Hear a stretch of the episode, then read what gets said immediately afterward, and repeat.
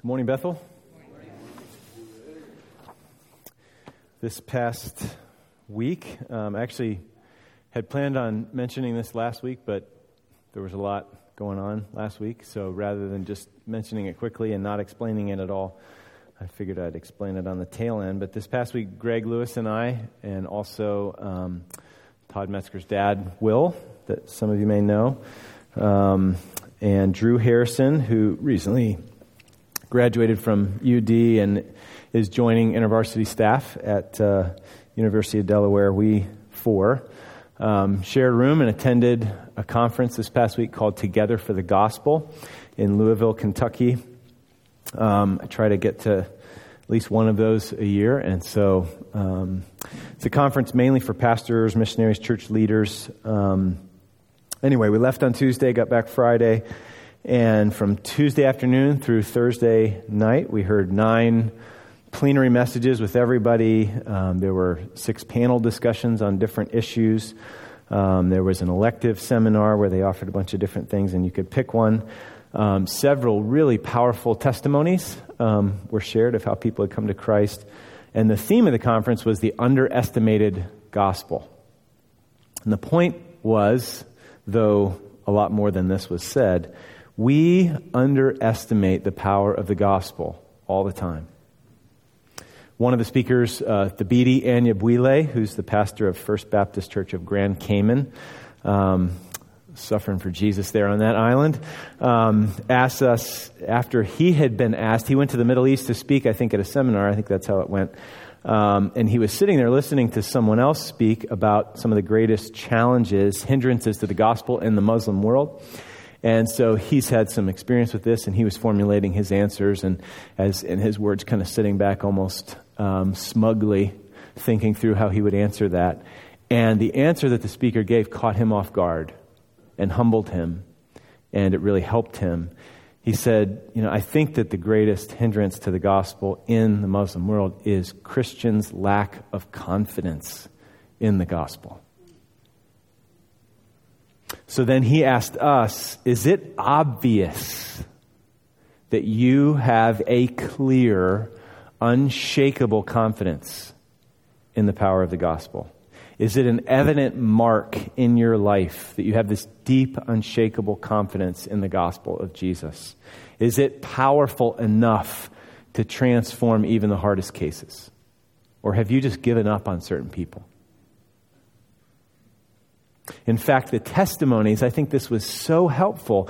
The testimonies regularly kind of gave this refrain of, I wasn't interested, and I pushed back on the person who was sharing with me. So, how do you and I respond when you try to reach out to somebody and they push back? I think sometimes we, well, they're obviously not interested. Well, of course they're not interested. They're dead in their trespasses and sins. They're slaves of sin. Only the gospel itself can actually bring that life, can create new taste buds where they would actually be hungry and interested. So we shouldn't be set back on our heels if people reject the gospel. Um, think about the Apostle Paul. So a little later on, Kevin DeYoung, a pastor of University Reformed Church in Michigan, he said, defeatist. I'm just giving you a few nuggets, and I'm going to put some links on the blog so that you can listen to some of these messages. Um, really, really helpful stuff. Um, he said, defeatist Christians, I can't change. I've failed so many times. You don't understand my circumstances. Defeatist Christians are not being humble. They're not believing the power of God in the gospel. DeYoung also quoted J.C. Ryle from his, his well known book, Holiness, and he said, What are two marks of the child of God? His inner peace and his inner warfare. That might be worth pondering a little bit this afternoon. Sounds like a two part sermon series to me. Um, little later on, I heard one of the best messages on missions that I've ever heard from David Platt. Definitely going to encourage you to listen to that one. Um, John Piper gave the last message on Thursday night, and he said, I love to ask this question of people What makes you think you'll wake up a Christian tomorrow morning? Kind of a strange question. How would you answer that? Well, he answered that question personally and powerfully from Jude 24 and 25. Now, to him who is able to keep you from stumbling, that text. Um, so, I was challenged, convicted, uh, inspired, given lots of food for thought. Um, I, I, think Greg was as well from our conversations. Um, really enjoyed the fellowship with Greg and with Will and Drew, and I was also able to connect with um, quite a few other pastors and friends um, that I know who are scattered all over the place. Um, so thank you, and again, I would encourage you to listen to a few messages. Um, you just find the links on on the blog. Hopefully, Lord willing, tomorrow I'll put that up. Well, let's pray, and then we're going to um, look at Psalm 42. Oh God, your grace is enough.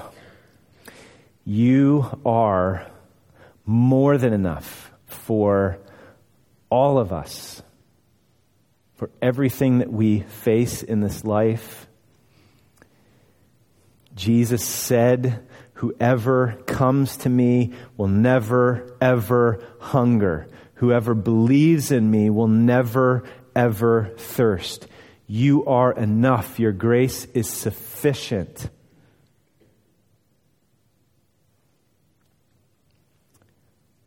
And yet we have to be honest, Lord. We are blinded to that reality. We are cold to that reality all the time.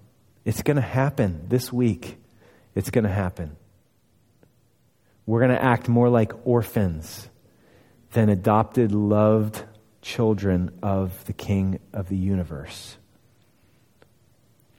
And so, in those moments, we need to learn how to come back to reality, to come to our senses, to realize again that your grace is enough to taste and drink in that grace so that our hunger is satisfied, our thirst is slaked in you so that we don't go after the wrong things and try to satisfy our thirst in the broken cisterns of the world. So, Lord, would you please equip us this morning and help us to grow in our ability to battle the lies that you're not enough. That you're not enough for this scenario, that you're not enough for, for my struggles or my temptations or my problems. Lord, show that to be what it is. Show how great and glorious and worthy to be hoped in you are this morning.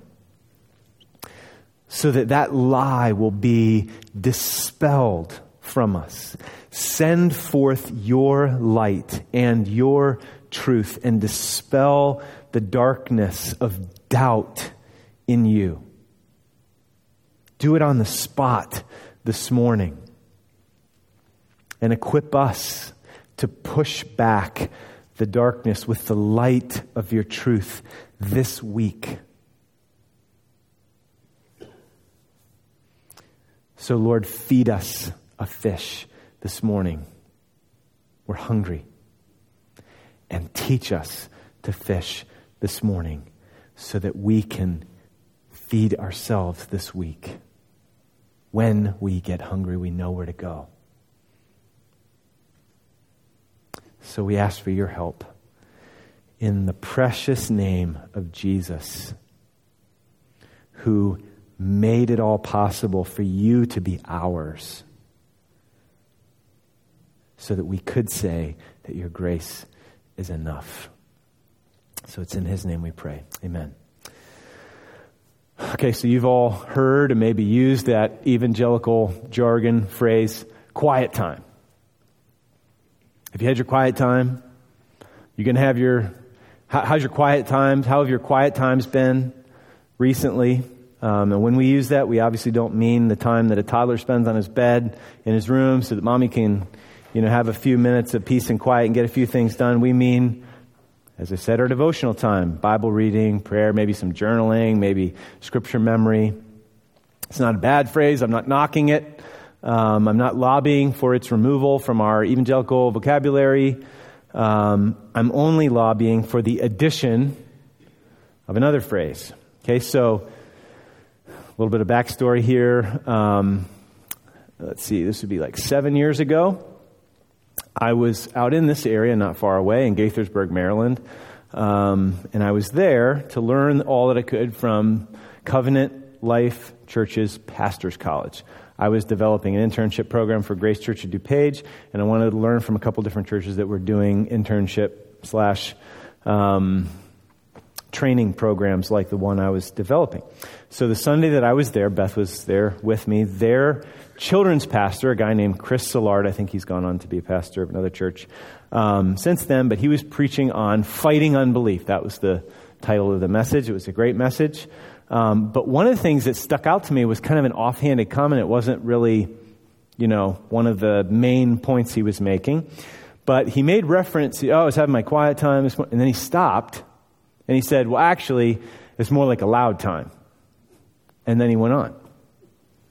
And that phrase stuck with me because what he meant was that his devotional time was oftentimes filled with preaching to himself.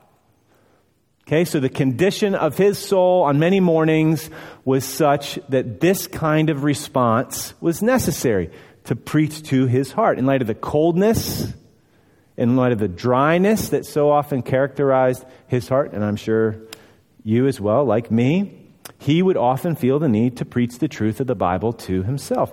Now, where did he get that idea? Okay, is he like half a bubble off? Is he spent too much time alone in his study? and he's just, you know, one of those weird, kind of absent minded professor types who scurries across campus. Do you remember this person from place to place with, you know, armload of books and muttering to himself and about who knows what? And you're like, what is going on with that guy? No, he got it from the Bible. He got the idea from the Bible.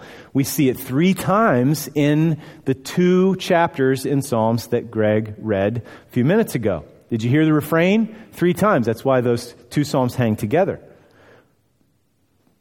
Why are you cast down, O my soul? O my soul. Who's he talking to? Himself. Why are you cast down, O my soul? Hope in God. Who's he talking to? He's not telling God to hope in himself. He's talking to himself. He, he's aware of his discouragement, his depression, his being cast down. And he's saying, I know better than this. I know what God is like. I need to grab myself by the lapel here and preach to myself. Because this, the way that I'm feeling is just not in touch with reality of the God that I know and trust and love and His grace toward me. Okay? That's not the only place that this, I mean, just do a little search. Oh, my soul. You know, BibleGateway.com or wherever you um, read. If you read online and looking for a concordance, you don't even have to buy one anymore. You can just use the online version, okay? Psalm 103 Bless the Lord, O my soul. Psalm 62 5 For God alone, O my soul, wait in silence, for my hope is from him. Or Psalm 116 7 Return, O my soul, to your rest. Okay? So you know Matthew 11, 28, come to me, all you are weary and heavy laden, and I will give you rest. And oftentimes we go somewhere else. We go to food for rest and comfort. And you can just grab yourself and say, come on. Food is not my Savior. Jesus is my Savior. Return, O oh my soul, to your rest, your true rest. Okay? So have you ever had a loud time? Well, this morning I'm going to encourage you to start doing just that. And I'm not the only one who's going to encourage you. Martyn Lloyd-Jones is going to encourage you. If you don't know who he is, I'll tell you in a minute. Um, the sons of Korah, temple servants, are going to encourage you to do so. The ones that wrote, whoever, which one of them wrote Psalm 42. and likely Psalm 43 as well. King David's going to encourage you to do so, but most importantly, don't miss the fact that because it's his inspired word, God himself is giving you a strategy this morning so that your hope would be in him, especially when you don't feel like it. He's going to give you a weapon this morning to put in your arsenal to fight for your faith. Okay, so what is up with this talking to ourselves phenomenon? Have you ever thought about this? You ever talk to yourself? Come on, admit it. I mean, really, like, why do I do this when I'm doing a project, home improvement project? You know, why, why am I doing that? Why am I rehearsing this thing in my head and I'm going to do this next? I mean, who am I talking to? Why am I talking to myself? Um, maybe when you're driving alone, maybe when you're trying to remember something, or you know, maybe after that date you were so excited about, or that date that flopped, and you're rehearsing things, or it went surprisingly well, and you, I mean, you just you got to you to talk to somebody. Well, at least you're there. Um, maybe after that business opportunity that you had to speak in front of these people, and it either went really well or it went really bad, and you get in the car, you're talking to yourself. You're working on a math problem, tongue goes out, you start talking. On Friday, we had the Verizon guy because a neighbor had a tree fall and you know knocked the wire down, and this Verizon guy comes, and Beth was like, "I don't know if this guy was, you know, schizophrenic what." So I, I, was trying to get close enough to figure out if he was talking about what he was doing or if he's talking about something else because he was really doing this. Um, so we are. Here, I think here's the thing: we are inescapably social creatures because we're made in the image of the Triune God. In fact have you ever noticed even the recluses or people that are mentally ill, they tend to talk to themselves. In fact, maybe I should say, especially the recluses and the mentally disturbed talk to themselves because they have either rejected God's design for relationships and community, and yet they can't erase the fact that they are made in the image of a relational triune God so they must commune with someone. Or maybe they've so re- rejected relationships and are so suspicious of any and all others that the only person they're willing to talk to and trust is themselves. Okay? This is like imprinted on our soul. So, for whatever reason, for talking to ourselves in relation to these issues, um, when it comes to Psalm 42, I would suggest that talking to ourselves, preaching to ourselves in the realm of these spiritual issues is an expression of theological wisdom. And it's actually a vitally important discipline. Okay? Now, we're going to dive into Psalm 42 in just a second, but I want to connect the dots with last week. Okay, if you missed that, you can listen online. But on Resurrection Sunday, we focused our attention on 1 Peter 1 3 to 5 and then some of the application was found in verse 13, right? So, blessed be the God and Father of our Lord Jesus Christ, who has caused us to be born again to a living hope through the resurrection of Jesus Christ from the dead to an inheritance. And so there's this living hope that is objective, it's outside of us. It's this amazing inheritance that is imperishable, unfading, undefiled, kept in heaven it's wonderful. It's objective. But oftentimes, we live like earthworms, we live like horses with blinders on, and, and we need to be called regularly back to set our hope, verse 13, fully on the grace to be brought to us at the revelation of Jesus. Okay? And oftentimes, our subjective internal hope locks on all kinds of fragile things that can be blown up or taken away from us so easily. So, the living hope is out there, solid, rock solid. Our subjective hope needs to lock on the living hope. Understand? But if you think about it, that verse, Therefore, prepare your minds for action, keep sober in spirit, fix your hope completely on the grace to be brought to you at the revelation of Jesus Christ. That can seem kind of vague. What, does that look like? How do you do that? Set my hope fully on the grace to be brought to me. How do you do that? How do you fix your hope on the living hope? How do you fix your hope on grace that is promised to come in the future? Well, that's, in a sense, what we're going to try to answer from Psalm 42 this morning. How? It's not intended to be an exhaustive answer. I hope it's not an exhausting answer, okay? But there are other ways to answer the how. In fact, you can find some of those how answers in the book of 1 Peter. But this is certainly a very helpful answer to begin to lay hold of if you're not already doing it. So, Psalm 42, we're not going to turn over every rock. We're going to really focus, in a sense, on verses 5 and 11, that refrain that's also picked up in 43 5. Um, but first, we're going to just do a little bit of context. Okay? So if you're not there, please turn back to Psalm 42. And I just want to kind of read through it quickly, touch on a few things as far as what's going on in this passage, and then we'll focus back in on the preaching to ourselves issue. So, we need to set our hope on the living hope. Psalm 42 is going to give us a clear answer, a helpful answer as to how to do that. Let's look at the context, and we will find that these sons of Korah were in despair, they were downcast, and they were in exile. Okay? So, as the deer pants for the water brooks, so my soul pants for you, O God.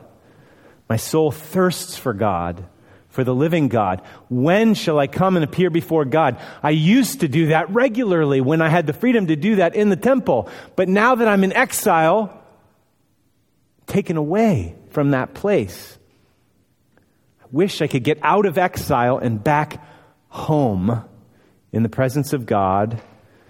So rather than the living water, it seems, being my diet, flooding my soul, my tears have been my food day and night. While they, these pagans that I'm around in exile, say to me all day long, Where's your God? Doesn't look like he's very powerful if you're under our thumb here in our kingdom, our land. These things I remember and I pour out my soul within me. For I used to go along with the throng.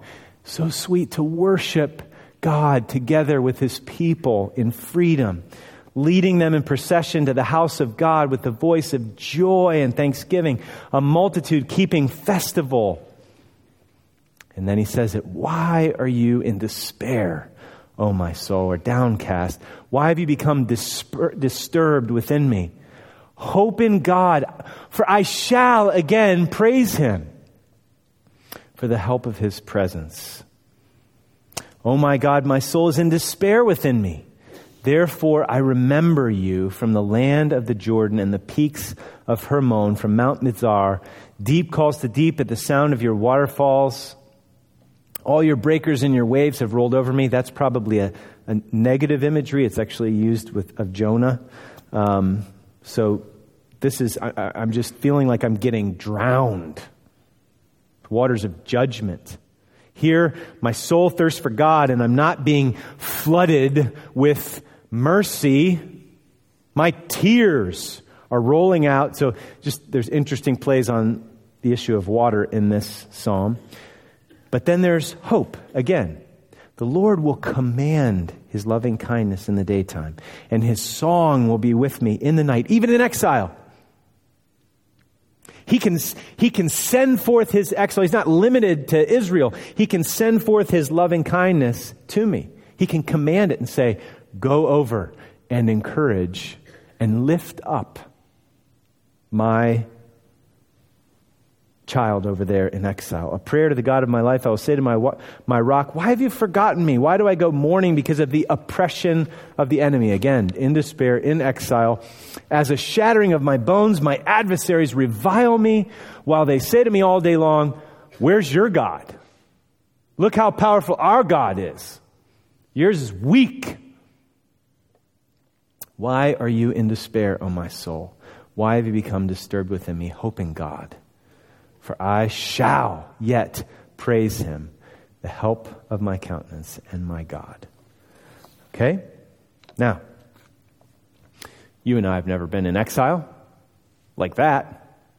We've never been dragged out of our homeland and taken to a foreign homeland and been under the thumb of some occupying power. But whether you know it or not, you are in, you are in exile right now. So we're doing this little connection between 1 Peter and Psalm 42. So let's do that again, okay? Flip back to 1 Peter 1.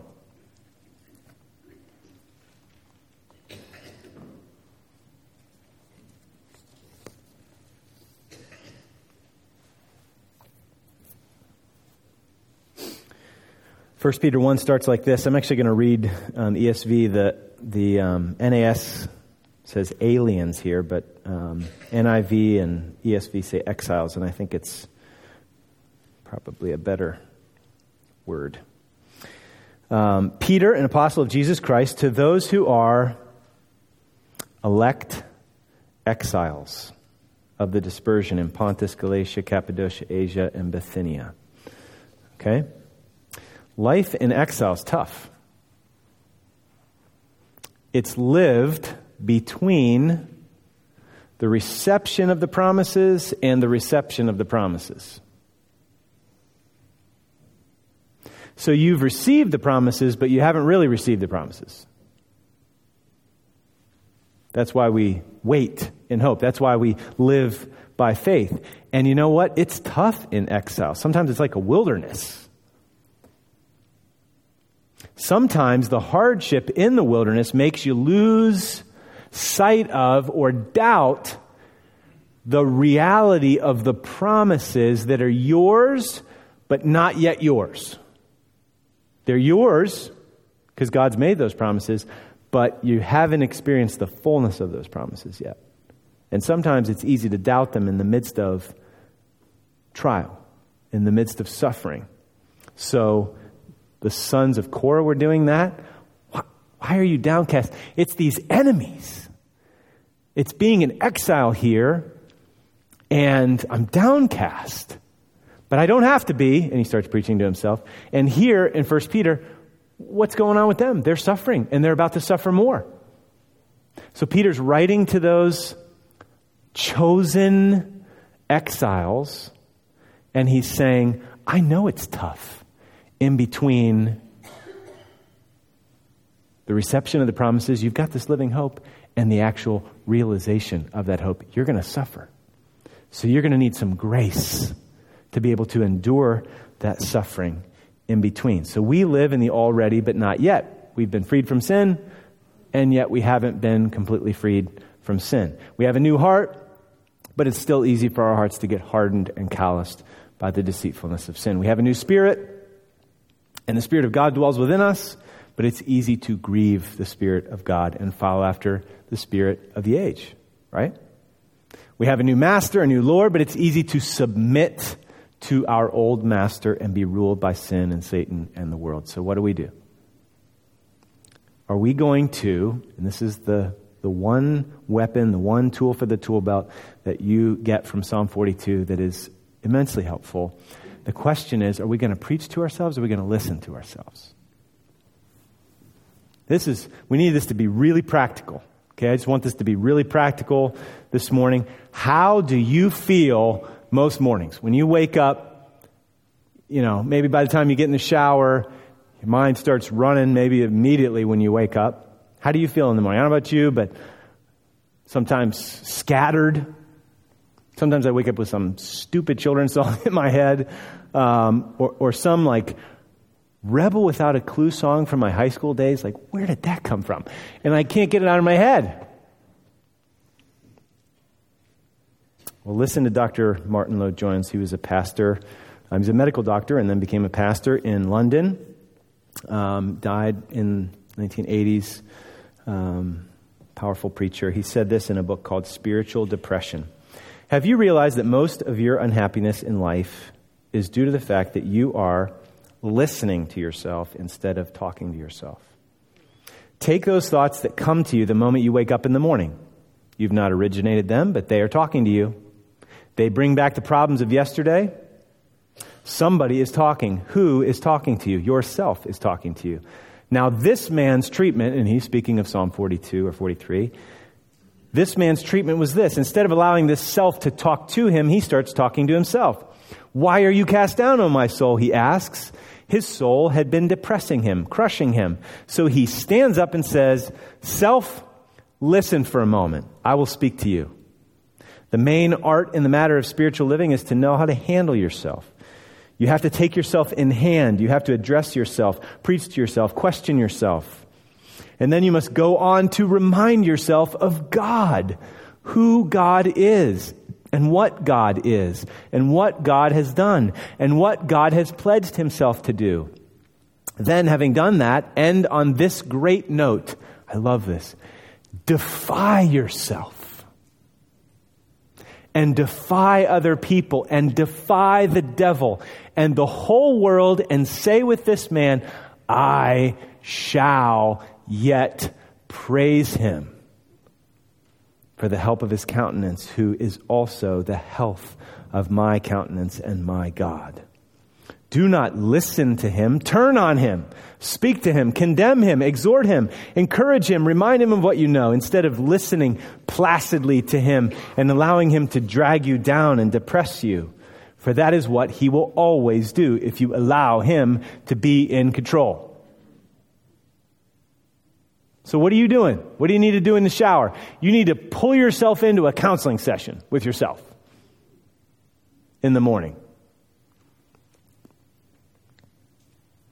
John Piper made this helpful comment commenting on Psalm 43. Even the mature believer in Psalm 43, who has known experientially the grace and presence of the Lord and knows objectively the truth about his character, is feeling subjectively like God has abandoned him. He knows better, but he doesn't feel better. Are you just helpless at that point? We often operate as if we are. We're not. So he begins a little dialogue with his soul. Oh God, he prays, send me light. And I think he adds truth because this is what you see when light comes. Truth is what's real, what's substantial. Send light to my soul. Let me see the true substance and reality of things. Oh God, banish illusions from my heart. Not just intellectual illusions from my head, but emotional illusions from my heart. End quote. That's helpful. It shouldn't surprise us. Again, we live between the already and the not yet. So in Romans, in chapter 6, Paul says, our old self was crucified with Jesus in order that the body of sin might be done away with so that we would no longer be slaves of sin. And we can get this false expectation that, like, if we were really spiritual, we would just kind of never struggle and we walk like six inches off the ground. No.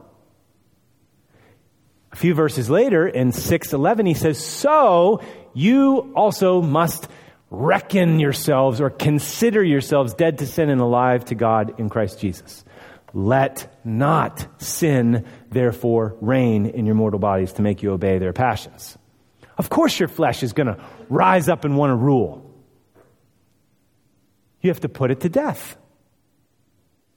Paul says, I beat my body and make it my slave. No, body, you're not going to rule me. I'm going to rule you. Jesus is going to rule me. So, battle begins the day we're converted. The battle's going to rage until the day we die. We shouldn't expect anything else. But sometimes we get, we have this tendency that we get really frustrated and, and we see how much we struggle with sin and we're reminded how often we fail and Satan loves to wag his finger of accusation. We consider how slow our growth is. We've done this thing again and again. Seems like it's one step forward, two or three back.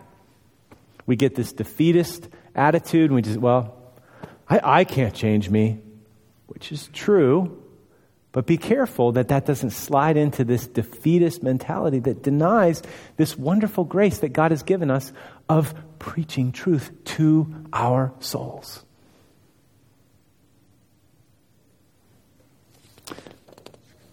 So, we need to battle and preach to ourselves. It's a matter of theological wisdom, it's the nature of old man in conflict with the new man, the the flesh in conflict with the spirit. Okay, we need to preach down, put down, deny the old nature. And we need to vivify, feed, give life to our new nature. Now, I think maybe one thing that might be worth saying is that might seem fake to some of you, to some people. Maybe this would be more likely to be true of people in the younger generation, younger generations, who feel like, well, I got to be honest with myself. I got to be real. And I don't feel this way, so therefore. But, but there's so much to learn here from the psalmist where he, this is so interesting. His, his hope is weak. His faith is, is kind of, it's like a dying ember. But isn't it interesting how his weak faith can actually rise up and preach to his unbelief? The very reason he's downcast is because he's not hoping in God. But that doesn't mean we have to just throw up our hands and be fatalistic. This, this is so helpful. His, his weak, weak faith, downcast faith, is able to address his unbelief, is able to address his downcast soul. So, this is, again, it's theological wisdom. It's the logic of Philippians 2. Work out your salvation with fear and trembling because God's at work. He's at work. So you can work out. The reason you can preach this truth to your soul, even though you don't feel like, even though you're not believing it right now, is because it's God's truth. And God's truth is powerful. And God's promises can actually awaken the very thing that you need. Faith comes from hearing, right?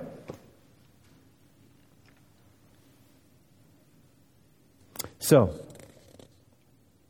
this is, I think, one of the ways that we can unpack and, and talk about the how of that First Peter 1.13, girding up the loins of our mind, preparing yourselves um, for battle here. So, I would encourage you. it's very simple, straightforward application. Sometimes maybe we get too many points. Maybe it's good to just have one point. Can I just encourage you to turn up the volume in your quiet times, in your devotional times, and frankly, a lot of other times as well. Okay, so that's the point. But I, again, I want to make sure that this is practical, not pie in the sky. How? How do you do that? Let's say it's anxiety. That's a typical thing that is talking to you on any given morning, right? Okay? So maybe it's something that happened the day before. Maybe it's something that could happen today. You wake up in the morning and anxious thoughts start running. You get on the hamster wheel, you know, and you're just teasing out all these possible things. Well, oh man, what if this happens and what if that happens? And all of a sudden you're, t- you're thinking foreclosure, you know? Come on. You've never done that? Like all the way to, fo- okay. Um, you've lost your job before you get out of the shower, okay? Who knows what else you've lost? What's, what's going on there? When anxiety is talking and you're listening, anxiety is wanting to rule you, and you're listening, what happens? Your hopes are threatened. And when hopes are threatened, you start to despair. Whenever you don't have hope, you despair. You get downcast. So your anxieties are stealing your hope away from where it should be, and you get downcast. So what are you going to do? Oh, I really shouldn't think this way, and you just shovel down some cereal and go out the door, turn on the radio. No. What do you do? Preach to yourself. Don't listen to yourself. Turn up the volume. Okay? You can do this. You can do this in the quietness of your house. and not be too embarrassed. You can do this in your car, even though sometimes for some reason, even people we have no idea who they are and we'll never see them again. If they see us singing in the car, talking to ourselves in the car, we get embarrassed and we stop. Um, okay, what are you going to do? Well, I think we can preach, we can stop and ponder and think, okay, what is my hope in right now? And if it's not in the living hope, if it's not in God, then it's basically on sand. And so you can actually start to preach to yourself about the unsuitableness of the false hope that you are banking on. So what you're doing is you're giving yourself a little shot of Ecclesiastes. Okay, that's really helpful to have the false hopes get blown up before they're blown up. Blow them up before the carpet really gets pulled because you were actually trusting, hoping in those things, and some circumstantial loss or circumstance, you know, basically blows them up and you are just crushed. Blow them up. And then in their place, preach the solid the solidness, the weightiness, the reality of the true hopes. Okay, so let's take impatience. Let's say you're really tempted to take matters into your own hands in a sinful way because you really want to make this happen. Because you're afraid if, if this doesn't happen, then what? False hopes, you're playing things out Trust in the Lord with all your heart. Don't lean on your own understanding. Let's say you're getting impatient and you're wanting to lean on your own understanding to accomplish your end that you want rather than submitting to the will of God and trusting Him with His timing. Psalm 62, 5 says, For God alone, O my soul, wait in silence, for my hope is from Him. Remind yourself that your hope is from Him alone. Don't run to other so called gods. Don't give in. Keep trusting. Keep waiting. Don't take matters into your own hands. Preach. Don't listen. Your flesh is going to step up to the pulpit every morning and start preaching. And if you don't defend yourself from that onslaught, you're going to start listening and you're going to be controlled by it. What's the flesh going to say? If you don't defend yourself, if you don't take revenge, if you don't cheat here, if you don't lie there, if you don't exaggerate here, if you don't downplay this, all these subtle compromises, what if those worries are going to bombard your soul? Okay, let's take another one. Let's say your heart is cold. This happens to me all the time. It drives me nuts how I can be cold hearing gospel truth in a song, coming to the table, or maybe you coming to listen to a message. You come in here and you're just like, I would so much rather be at Olive Garden right now. Okay? Because, okay, so your taste buds are out of whack. That's not to say I always, you know, lay out a feast perfectly, but God's word is we don't live by bread alone, but on every word that proceeds from the mouth of God. So whether it's on a given morning or whether it's a Sunday morning, what do you do when your heart's cold? Well, I can't do anything about it. You know, God, of course God's got to give those taste buds. Of course He's got to do that. But what about Psalm 103. I'm actually memorizing it right now with this little fighter verse program, um, or keeping it memorized, hopefully. Um, so helpful. This psalm is so helpful. I find myself going back to it over and over again. Okay, not just don't be downcast, soul, but also bless the Lord, oh my soul. Oftentimes we are so ungrateful, we're complaining, we're irrit- irritable, etc., etc., etc. What if you just grab yourself by the lapel and say, Bless the Lord, O my soul, and all that's within me. Bless his holy name. Bless the Lord, O my soul. And don't forget all of his benefits. And then what do you do from there? Rehearse them, which is exactly what he does. Who forgives all your iniquities, who heals all your diseases, who redeems your life from the pit, who crowns you with steadfast love and mercy, who satisfies you with good things so that your youth is renewed like the eagles.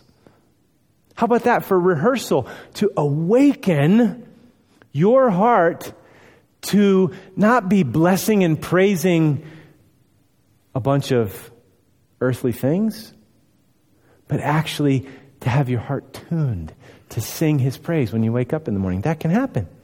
Is your heart ever cold? Anybody? Anybody? I mean, come on. Let's say you're at the fork in the road. This can happen in a moment. You're going to cheat on your taxes. Okay? April 17th, right? Are you going to cut corners at work for a better bottom line? That's a fork in the road. That, that happens at a moment. At some point, you come to that fork. So, what are you going to do? Are you going to hope in God or are you going to hope in money? You need to grab yourself by the lapel at that moment because you're tempted and say, It would be better to have less and a clean conscience and glorify God, even if nobody sees it, even if I lose this business, I can trust God that if I trust Him, I can trust Him. I'm not an orphan.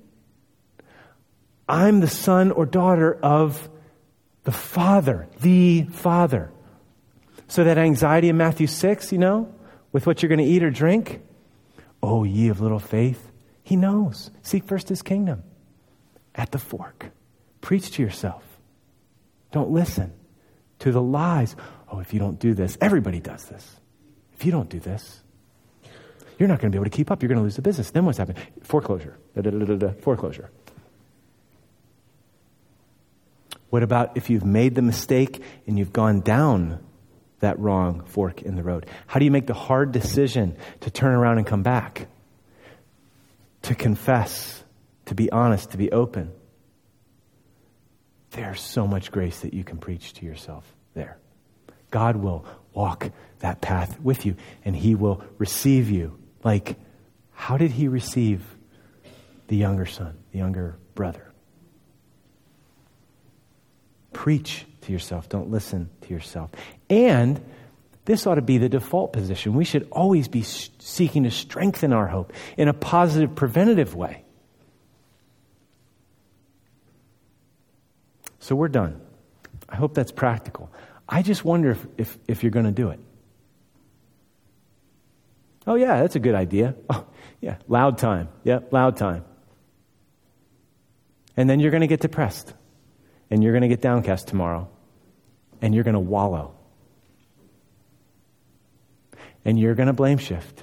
And you're going to whine. And you're going to point the finger. And you're going to wish jealousy, envy. You're going to beat yourself up, maybe. Maybe you're just going to get upset with yourself for being so bummed out, or you'll say stupid, unhelpful things like, I got to snap out of this. okay, yeah, you need to snap out of it, but there's no power in that. Or, I hate it when this happens. I got to get this off my mind. Okay, none of those things are necessarily bad, but any person, you don't have to be a Christian, can and will do those things. Is there any advantage in being a Christian tomorrow morning when you wake up? Is there any grace available to you to preach to yourself, to address your soul with? To see God lift you out of the pit, get you off of the hamster wheel, and put you on the solid rock of His grace? Is that available? Absolutely. So don't listen to yourself tomorrow morning. Preach to yourself. There is so much hope. There's a living hope available to you. It is so sure. It's as alive as Jesus is alive. It's ours through the resurrection of Jesus Christ from the dead. So I hope that you're actually encouraged that you can reason with yourself when you're in the dumps. Because I think we oftentimes just throw up our hands. So please, do not dismiss this as silly. Oh, yeah, yeah, just preaching to yourself. Okay? No, this is inspired Psalm 42 stuff. Okay, this isn't my cute little title. This is Psalm 42. This is Psalm 103. This is Psalm 62. Okay, so don't dismiss it as silly. Don't think it doesn't work. Have you tried it? This is a divinely inspired means of grace. Sometimes we think we're such slaves to ungodly emotions. We don't have to be. We don't have to be passive. We don't have to listen to ourselves and be a slave to our, our own emotional roller coaster rides. The Psalms open the door, give us this clear path to follow. And let me just say it explicitly because Psalm 42 is prior to the mystery being revealed. If you want to preach something to your soul, make sure you are preaching the gospel of Jesus Christ to your soul every day. We need to hear it and believe it every day. There is an accuser of the brethren. He loves to point out your sin and failures and accuse you so that you just end up getting paralyzed by guilt and condemnation. There's a word for that. Steady yourself, soul. This is what is true. I have an advocate. Okay? If you start acting like an orphan, oh no, I'm adopted. See how great the love of the Father that we should be called children of God, and so we are. Just turning up the volume. Okay, I'm doing, right now, I'm doing the ABCs of my prayer walks. And so often, you know what? It doesn't always work. I'm not always, you know, running the last half mile of my prayer walk. But I thought, okay, how can I focus my thoughts as I'm praying? Because oftentimes I need this on the front end. I need to, like, kindling for my soul. Okay, ABCs. A, adoption. Grab a text, Romans 8. I can even pull it up on my phone. Okay, I'm just going to read that and remind myself of that and preach that to myself. B, beloved. C, chosen. D, Okay? All the way down. You can try that. So, in light of the grace of God, in light of the gospel of Jesus Christ, in light of the living hope that is yours if you are in Christ through the resurrection of Jesus Christ from the dead, in light of the new master who rules you, in light of the Spirit of God who dwells within you, in light of the old nature that is competing for allegiance and needs to be talked down, preached down, put down, put to death every day. Plan on turning up the volume of your devotional times to the glory of God. Let's pray.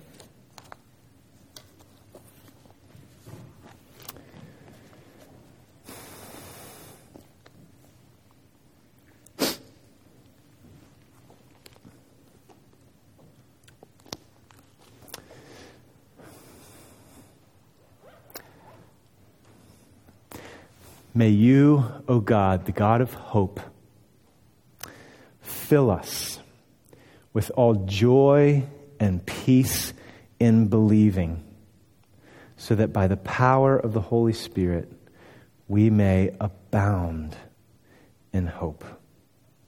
Through Jesus Christ, our living Savior, who purchased for us a living hope that cannot be killed. Amen. Dismissed.